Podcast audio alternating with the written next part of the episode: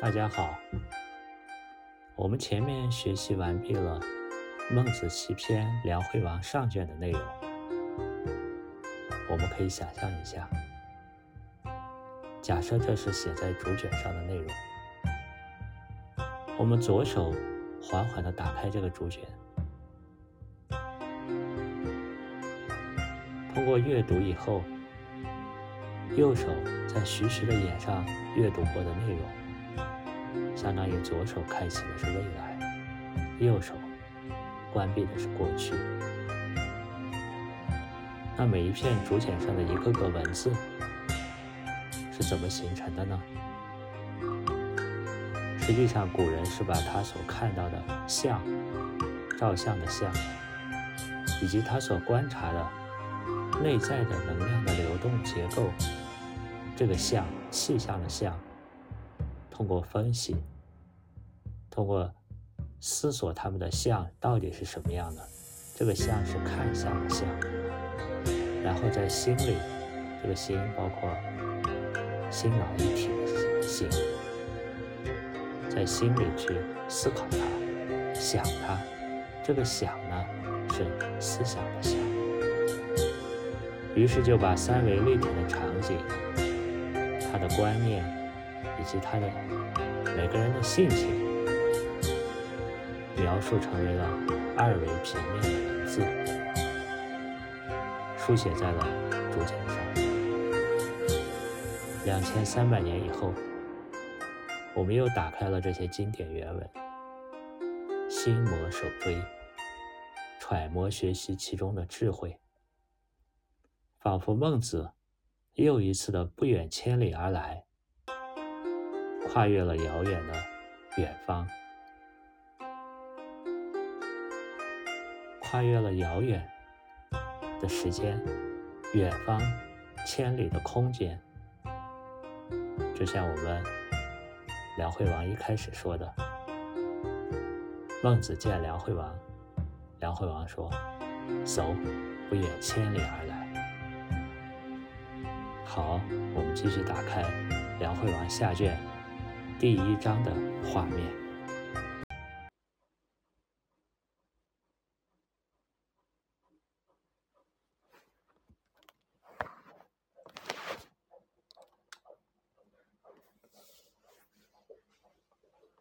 梁惠王章句下，凡十六章，这个下卷有十六章。第一章，庄豹见孟子曰。庄豹是齐国人。豹见于王，豹献于王，王与豹以好乐，豹未有以对也。就是我庄豹自称自己为豹。我出现在大王那，大王给我说，他喜欢音乐。我不知道该怎么该说什么。齐宣王呢，他又自言自语的，好像自言自语的在说：“皓月何如？”这个“何如”这个有问自己好不好，反问自己或者反问别人好不好的这个意思。从这句齐宣王的类似于自言自语的话里，我们可以看出来，齐宣王也存在一种矛盾自责的心理，就是他一方面想实现他的抱负，另一方面他也无法去除他的一些享乐的欲望。这实际上是齐宣王的一个弱点，就是他的心性不强。凡是想做成事情的，尤其是王者，心性他是否坚强，是成败的一个关键因素。那齐宣王呢，他就有耽于享乐的这种弱点，个性的弱点。否则，前面孟子提出来要实行王道，齐宣王就不会说这个话了，他说什么呢？王曰，武昏。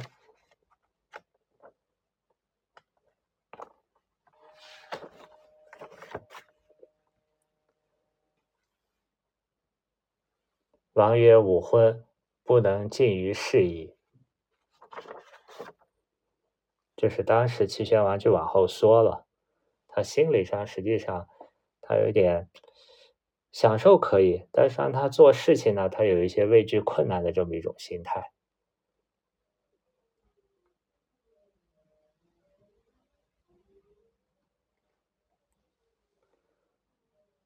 如果他当时，我们想象一下，就像孙权决定要赤壁之战要跟曹操一决死战的时候，如果齐宣王当时听到孟子王道的这一番话，一下子长身而起，拔剑砍去桌角的一角，砍去桌案的一角，说：“寡人若不能实行王道。”有如此案，那么孟子在后面，齐宣王发出邀请，孟子应该就不会没有表态了，因为孟子也看到齐宣王有这个弱点。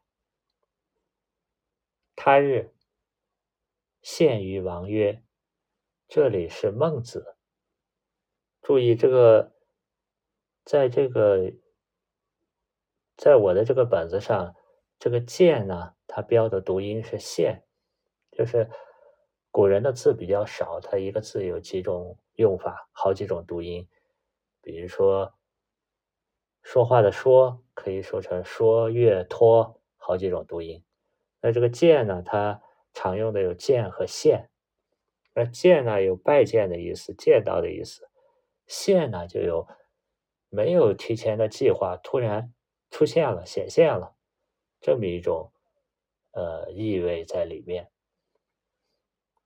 这么一种况味在里面。孟子说呢：“王常与庄子以好乐，有诸？”就大王，你曾经对庄豹说过你喜好音乐，有这回事吗？王辩乎色曰：“寡人非能好先王之乐也，只好世俗之乐耳。”这个齐宣王以为孟子要指责他什么，赶快解释了一下，就说我还做不到喜好先王的这个音乐，我好的是一些世俗的音乐。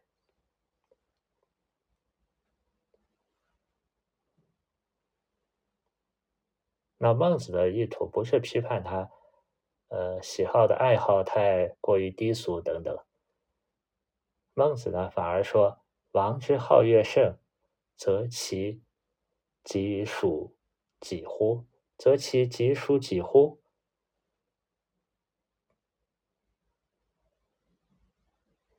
今之乐有古之乐也。对他说：“那么大王您现在这么喜欢听歌呢？看来是齐国治理的差不多了。实际上，今天的这个世俗的音乐和古代。”先王听的音乐，它有相通的地方，它有类似的地方。那从这一点来说，孟子并不打算从道德上批判齐宣王喜好物欲，他呢是想就齐宣王好乐这一点扩而充之，就像前面不忍杀牛、不忍见牛死那一点善心扩而充之。孟子想提出一些他的见解看法，看齐宣王呢。能否引起共鸣和接受？对这个欲望这一块呢？呃，《传习录》上，就是王阳明的《传习录》上有这么一句话：“若无有物欲，千弊；但寻良知发用，流行将去，既无不是道。”就是如果是把物欲的这些牵挂遮蔽都去掉，就按照自己内心的。这种良知，它纯粹自然的这种发生，去践行、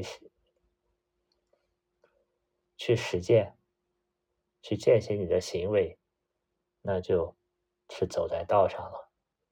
那在道家也有这么一种说法，就是物欲少呢，就是寡欲，他的心就能清净。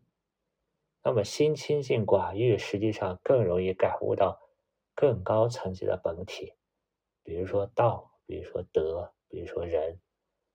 前面我们也给大家大概提过，就是这个本体从高到低，从内涵多到内涵少，它有这么一个从道到德到仁到义到礼，有这么一个过程，有这么一个层级。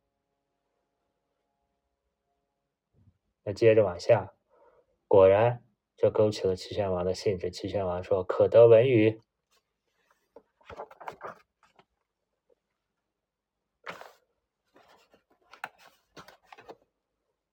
孟子首先提出一个常识性的问题：“独乐乐，与人乐乐，孰乐？”齐宣王说：“不若与人，就是说和人和很多人一块儿，比独自在那。”听音乐的快乐相比要多，与少乐乐与众乐乐孰乐？就是与少数的人还是与大众在一块儿，哪一种喜悦程度更高呢？不弱于众。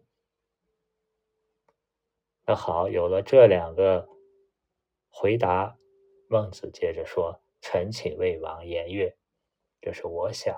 为大王您说一说什么叫真正的乐？那么这里提出一个乐的概念，在我们儒家思想体系里面有两个重要的概念，就是礼和乐。礼呢，实际上一种社会的稳定性，它能给人提供一种安的心理状态、心理体验。乐呢，实际上是。内在的一种心理自由度，然后表现在外形上呢，就有一种逍遥自在的体现。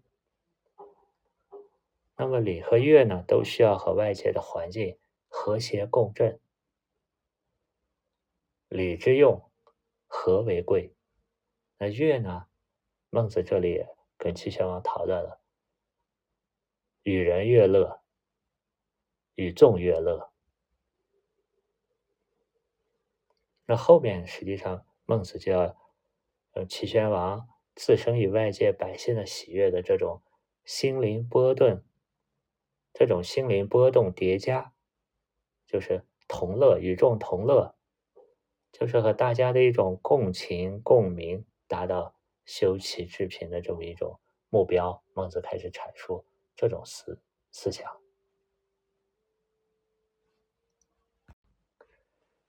孟子说：“今王古乐于此，百姓闻王钟鼓之声，管乐之事之音，举棘手蹙额而相告曰：‘武王之好鼓乐，夫何使我至于此极也？’父子不相见，兄弟妻子离散。今王田猎于此。”百姓闻王车马之音，见羽毛之美，举棘促手，举棘促额而相告曰：“武王之好田猎，夫何使我至于此极耶？”父子不相见，兄弟妻子离散，此无他，不与民同乐也。就是这是一种大王的。自己享乐和老百姓的痛苦的对照。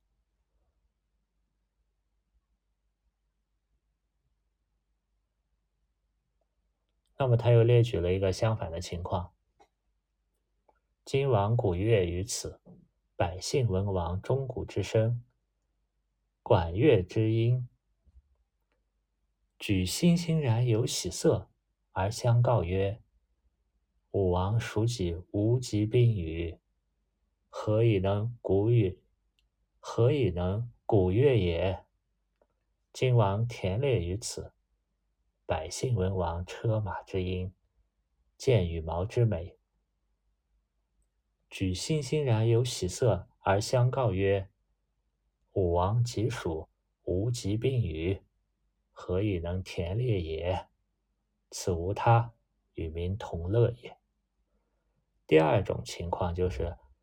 大王的享乐喜好音乐，钟鼓。第二种情况就是大王的田猎享乐和周围百姓的环以及环境和谐了，他的相互之间大家的能量场、气场互动了。那么这里还有一个隐形的意思，就是你的田猎的私产。这里还有个隐形的意思，就是你的私欲的满足的同时，要重视民众的情绪。有一种说法就是，对底层大众的管理实际上是一种情绪管理。有时候只要引导他们的情绪，带节奏，这种对情绪的宣发。乐的作用往往比一些简单的物质刺激、制度的出台要有作用。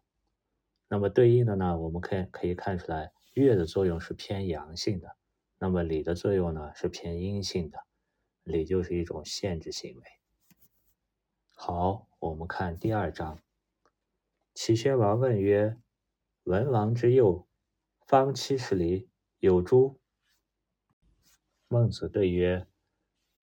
孟子对曰：“鱼传有之。”这里面这个元佑的“佑”字，我们在前面解释过，就是育鸟兽的场所。那么还有个字“方”，正方形的“方”呢？它跟它对应的还有个矩形的“矩”字。另外一个相关的还有圆周的“圆”字，和圆对应的还有一个口字旁里面一个“环”。环绕、环视的“环”字，那么方呢？它是指画现出一个方的状态。矩呢，是指方形状、正方形的这么一个形状。圆呢，跟方对应，也是一个画圆、圆周运动这么一个状态。那环呢，它就是代表一个圆。有一句话叫。环者中规，方者中矩。那对于齐宣王问文王的圆佑有没有方圆七十里这么大小的一个事情呢？孟子的回答是，在这个传上，就是古书、古代的一些诗记上面记录的是有。那齐宣王接着问：若是其大乎？那是不是有点大呀？孟子说：“民有以为小也。”齐宣王实际上是想说后面这个事儿，他想说什么呢？寡人之幼，方四十里，民有以为大，何也？就是文王的园子那么大，我的幼呢，就是我蓄蓄养鸟兽的场所，才方四十里，老百姓还以为大，为啥呢？孟子说：“文王之幼。”方七十里，除扰者往焉，治兔者往焉，与民同之。就是在周文王他是怎么管理的这个幼呢？是可以来割草除，也可以饶，就是砍柴。那打猎呢，也可以过来打雉，也可以过来抓兔子，都可以与民同之。实际上，他这个说是周文王的。又实际上是属于一个公共财产的状态，所以民以为小，不亦宜乎？就是当时文王那时候的老百姓认为它还不够大，不是很合理、很正常的吗？就像我们现在老百姓经常认为公园还是多一些好、大一些好，因为那是公共财产，大家都可以去享受。那说这个齐宣王的。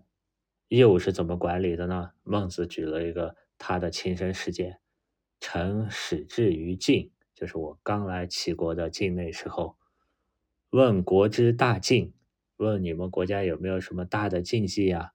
然后敢入，然后才敢在里面进入里面。臣闻交关之内，我就听说在交关之内的地方，我们前面讲过，一步步往。外就是城，外面是郊，郊外面是野。那这个齐宣王的这个地方是在郊关之内的原右。有右方四十里，有四十里见方的这么一个大王养鸟兽的地方。杀其麋鹿者，麋和鹿我们前面也讲过，如杀人之罪，就是在这个里面，如果杀了里面的麋鹿，就视同杀人的罪过，则是方四十里为仅限于国内，民以为大，不亦宜乎？就是这样一个四十里见方的地方，就像一个陷阱，在你齐国的境内。为啥呢？不小心在那如果打猎杀了一个鹿，你就视同杀人，要受到处罚。那老百姓认为他太大了，不是很合理、很对的吗？这说了一个什么事情呢？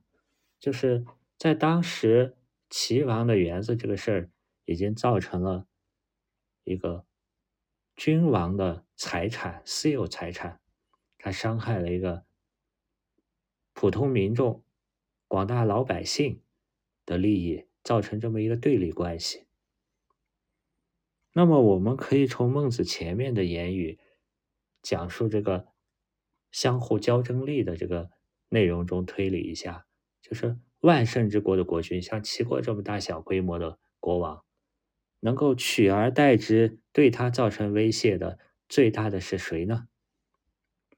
不是老百姓。是千乘之家，是那些世家们大的世家，齐国内对他的威胁最大。所以，作为齐王呢，明智的做法是不要和底层老百姓去对立争利。这样来说，你作为最高统治者，你才有足够的力量、足够的威信去维持你的统治。好，这一章就是这样。谢谢大家。